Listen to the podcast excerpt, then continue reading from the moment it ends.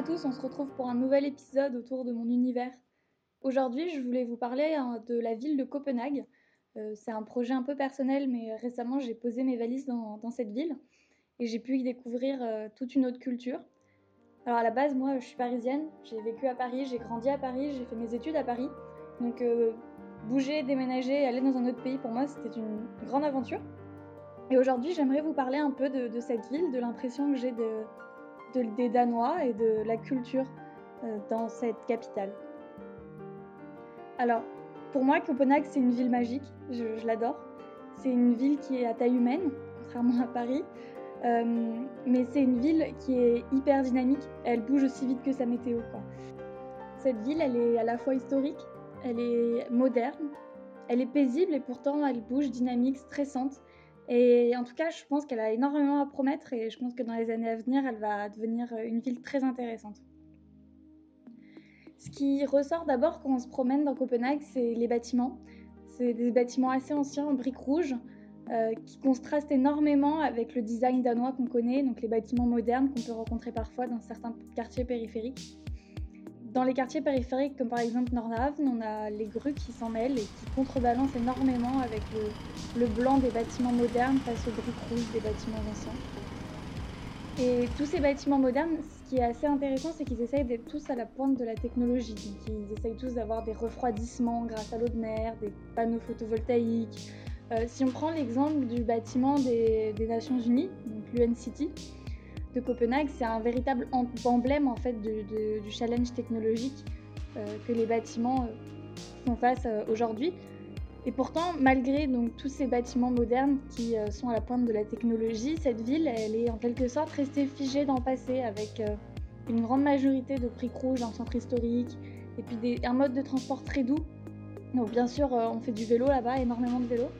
Et puis surtout, les gens sont pas stressés. C'est une vie qui est très paisible. Les gens n'hésitent pas à, prendre leur temps sur le vélo. C'est vraiment sans stress. Donc euh, là-bas, ils font ce qui s'appelle le hygge, qui est une sorte d'ambiance danoise où il est bon de passer son samedi soir sous la couette avec une tisane et à discuter avec des amis. Et c'est vrai que cette ambiance danoise, c'est euh, quelque chose que j'aime tout particulièrement.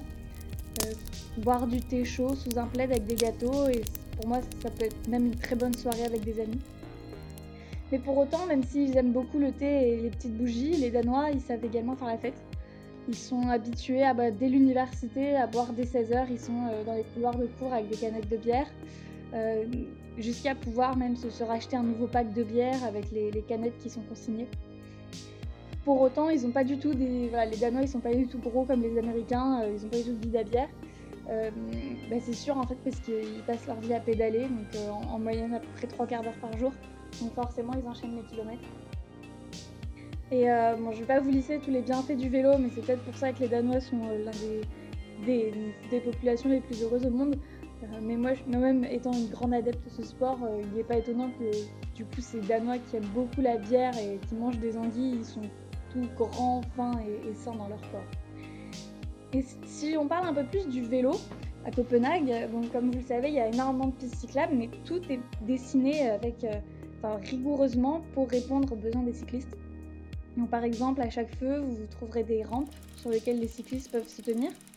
Vous avez euh, le feu qui passe un tout petit peu orange pour que le cycliste puisse se préparer avant de démarrer au feu vert. On a des poubelles orientées pour pouvoir jeter nos déchets euh, sur la piste cyclable. Et on a même des petits symboles qui nous indiquent euh, s'il faut ralentir ou non pour choper le, feu vert. Ce qui fait également la réussite du vélo au Danemark, c'est que les Danois respectent énormément le code de la route. C'est-à-dire qu'à chaque feu rouge, les Danois s'arrêtent. À chaque feu rouge en France, les Parisiens traversent à vélo. C'est un peu la, grande différence entre ces deux villes-là. Et le code de la route est, pensé en fait pour la sécurité du cycliste. Par exemple, si à un carrefour, un cycliste veut tourner à gauche, euh, en France, le cycliste devrait faire le même chemin qu'une voiture et passer au milieu du carrefour. Alors qu'au Danemark, le cycliste va prendre une route euh, similaire à celle d'un piéton, c'est-à-dire qu'il va longer les passages piétons, donc un premier passage piéton qui va se mettre au niveau d'un coin et il va attendre un deuxième feu pour retraverser une deuxième route comme un piéton. Et comme ça, euh, il ne traverse jamais le centre du carrefour qui est beaucoup trop dangereux avec les voitures. En fait, Ce code de la route est respecté parce que les Danois respectent énormément les règles. Et c'est aussi pour ça que le système danois se base énormément sur la confiance. Par exemple, si vous voulez prendre le métro, vous pouvez tout simplement prendre l'escalator, descendre et monter dans un métro. Vous n'avez pas de tourniquet. Je pense qu'à Paris, si ce système se mettait en place avec un métro sans tourniquet, la RATP pourrait déposer le bilan. les, Français ne, ne pourraient pas respecter autant les règles. C'est vraiment dans la culture du Danois de faire confiance et euh, de respecter les règles. Et, euh, si tout le monde le fait, alors on n'aura pas de soucis. Ce, petit pays, donc ce petit pays danois, il fonctionne un peu comme un écosystème. Tout est lié et tout s'imbrique, tout fait sens. Donc les, les Danois sont très paisibles, ils sont pas du tout stressés.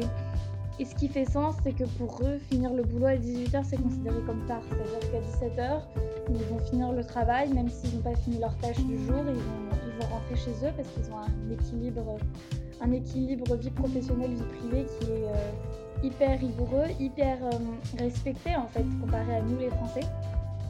Par exemple, moi je le vois dans mon université, on a des pauses en cours toutes les 45 minutes parce que les universités euh, savent qu'un étudiant ne peut se concentrer que 45 minutes maximum et qu'il est pour le bien-être de l'étudiant important de faire des pauses. Pour parler maintenant du côté universitaire au Danemark, il y a énormément d'internationaux et ça se voit d'ailleurs puisque tous les Danois parlent très bien anglais. Les cours sont en anglais également et euh, c'est hyper intéressant de voir les, étudiants danois s'intéresser tant que ça en fait à la communauté internationale de leur université.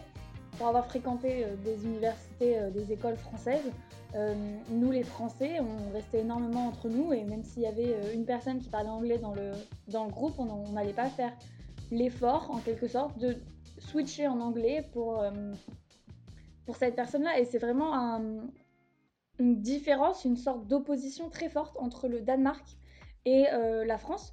Les Danois sont très accueillants euh, des internationaux, mais pour autant, un Danois, euh, c'est une personne qui est très introvertie, dans la mesure où si vous rencontrez un Danois, vous avez l'impression que le feeling se passe très bien avec lui, et puis deux jours plus tard, vous pouvez le recroiser, puis il va vous sembler un peu froid, un peu distant, et en fait, c'est tout à fait normal. C'est que hum, c'est très, euh, très compliqué de rentrer, on va dire, dans la zone d'amis proches d'un Danois.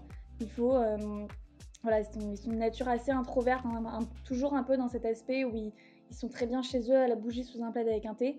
Euh, donc voilà, c'est des choses qui prennent du temps, ça a une certaine inertie un peu, lente, mais c'est toujours très agréable de discuter avec eux. D'ailleurs, si vous discutez avec un, un Danois, l'un des premiers sujets de discussion que vous aurez avec lui, c'est la météo danoise. Parce que le Danemark, bah, c'est assez au nord, bon, c'est pas tant que ça au nord comparé aux, pays scandinaves comme la Norvège ou la Suède, mais ça reste au nord et puis surtout c'est un climat qui est océanique avec qui est bordé de mer puisque c'est uniquement des petites îles. Et en fait, vous avez énormément de vent. C'est-à-dire que le matin, il peut faire euh, un grand ciel bleu et puis euh, deux secondes après, vous pouvez avoir une averse. Quoi. Donc ça demande beaucoup d'adaptation, surtout venant d'un Français, mais on s'y fait assez rapidement. Un autre avantage de pouvoir discuter avec des Danois, c'est que si vous voulez finaliser vos papiers euh, d'installation au Danemark, vos papiers d'immigration en quelque sorte à la mairie, il vous faudra amener un Danois à la mairie euh, comme témoin en fait. Comme un témoin de mariage mais un témoin euh, d'immigration. Donc ça, montre un petit peu la politique pour les étrangers au Danemark, c'est-à-dire que c'est quand même, ça reste un pays qui est très accueillant, mais qui reste quand même assez compliqué dans les démarches à s'installer, mais qui une fois installé, euh, en vaut vraiment la peine. Pour revenir donc sur toutes ces démarches administratives, pour ma part, j'ai dû les faire pour m'installer dans mon université et notamment euh, pouvoir plus tard faire un, travail étudiant, un student job. En effet, au Danemark, les étudiants danois sont payés pour faire leurs études, c'est-à-dire qu'ils reçoivent une bourse d'environ 800 euros par mois, euh, peu importe leurs revenus. Et pour des Européens, comme moi-même, pour être assimilé en fait à un Danois, il faut euh, avoir un student job et travailler en moyenne 40 heures par mois pour pouvoir toucher cette bourse, ce qui est vraiment intéressant parce que vous pouvez avoir à la fois votre salaire plus cette bourse. Donc c'est voilà, c'était des démarches qui, euh, même en, euh, en, étant membre de l'Union européenne en tant que Français, restent assez intéressants à faire, même si c'est assez chronophage. Après ce petit point négatif, je vous encourage vraiment à venir visiter cette ville de Copenhague que j'aime beaucoup et que je pense vous aimerez euh, également. Nous allons rester ici pour cet épisode. N'hésitez pas à me dire si vous avez aimé ce podcast. Je vous laisse passer une, une bonne journée. Au revoir.